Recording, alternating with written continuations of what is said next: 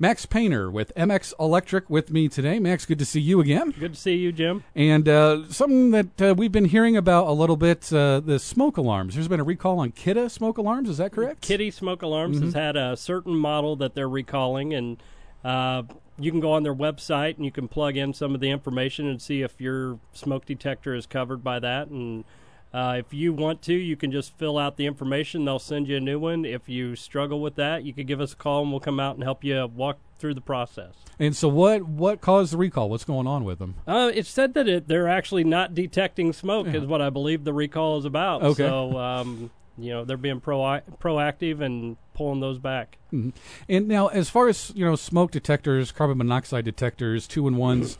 Do you recommend any particular? Because you know you have you have the smoke detector and the carbon monoxide. It'd be one unit, or you can have separate units. Do you have a preference either way? Well, we usually get ours from uh, the local supply house, and I believe they're a BRK, and that's the kind we use.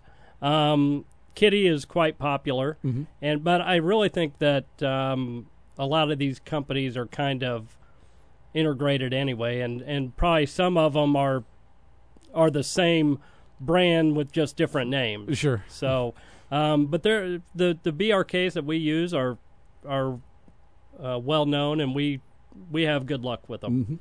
And smoke detectors, you know, you have battery operated ones. Uh, when we rewired our first house, however many years ago, house was built in, you know, the 40s. Um, we had to do some rewiring because it was only like a 60 amp service and it had to be 100 amp, you know, for all that.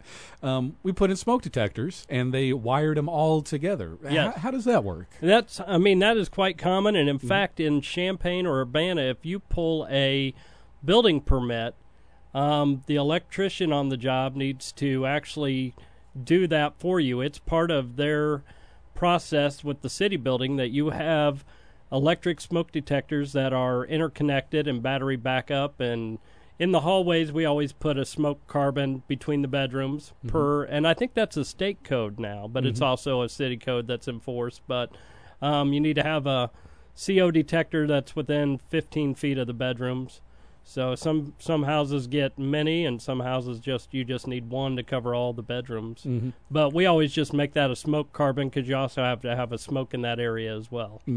And those are all interconnected. If I understand, one goes off, they all go off? One goes off, they all go off, and actually, they're I think they're saying now on those that um, you need to change those out every seven to ten years because we will still get phone calls from people and say, "Oh, my smoke detectors were going off in the middle of the night," because they never just go off in the middle of the day. Right, They have to go off at three o'clock in the morning. So, but uh, we, generally speaking, when that happens, people will try to put a new battery in or something, and and when you do that, excuse me, when you do that, you have to reconnect them. So you have to hold down that button, that test button, to have them all interconnect again once you do that. And then once, because generally speaking, people change the battery and then they'll still hear a chirp. And uh, I would say if you're changing one battery, you might as well change them all. Right. But then when you get all done, just hold down that test button, let them all interconnect again, and then everything should be fixed. But what we run into is some people say that they do it and then uh, they still hear the chirping. So at that point, we just come in and change them all out and put up brand new ones. And, and for the most part, those are more than 10 years old generally when people do that. So do you have to reset each smoke alarm? It's No, it's- I think if you just do the one, Okay. and and you'll hear them all go off. Mhm. So, but also I would check if you hear chirping. I would make sure that you, if you replace one or you change one, make sure you take the battery out of the old one. We have seen more than once where the old one is sitting in a closet somewhere chirping, and it drives people batty, and they can't figure out which one's chirping, and it actually happens to be the one they pulled the. Uh, the uh, pulled down and didn't pull the battery out, and now the battery's just chirping. with those battery detectors that are all interconnected, a battery goes out on one. Does it still work if it's still got power? I mean, It'll yeah, it'll still work. It's it's just going to chirp and it's Sure. just going to drive you insane. yeah, so that's going to be a, a remedy to get it Mm. fixed. But basically, once the battery goes out, it'll chirp. And I think it's just supposed to chirp for the one that the battery's out, but you will get a lot of people who say they hear chirping all over the house. So that's why I tell people to just change out all the batteries. and we mentioned you know what the code is within 15 feet of uh, bedrooms.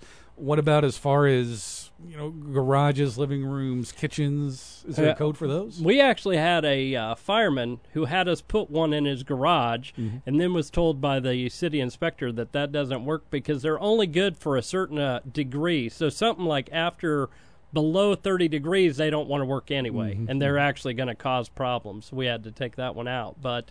Uh, when he when he asked us to do it, I thought, well, that's a great idea, and then found out later on that that's not appropriate. so, yeah, they, they tell you the areas it should be in. You shouldn't have one in your kitchen because it'd probably go off Every all the time you cook anything. Yes. so, and then you don't put one, you know, in a garage, and Mm-hmm. I don't, I can't think of any other places, but you should have one on each level of your home and.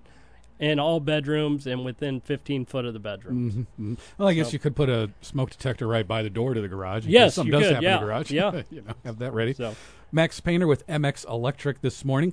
Some nice weather finally for this spring. People are looking at doing, you know, outdoor projects, maybe hooking up some outdoor lights, running, you know, outdoor outlets.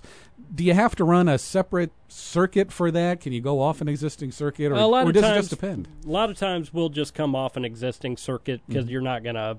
A lot of people are just plugging in lawn equipment for that stuff, and you don't need a whole lot of load for that. So the easiest thing to do is just come off uh, an outlet on the inside of the house and cut in an outlet on the outside, and Mhm, pretty uh, easy fix and doesn't cost a whole lot of money to get one installed. And those outdoor normally have to be GFI. They do, yes. Mhm, Yep.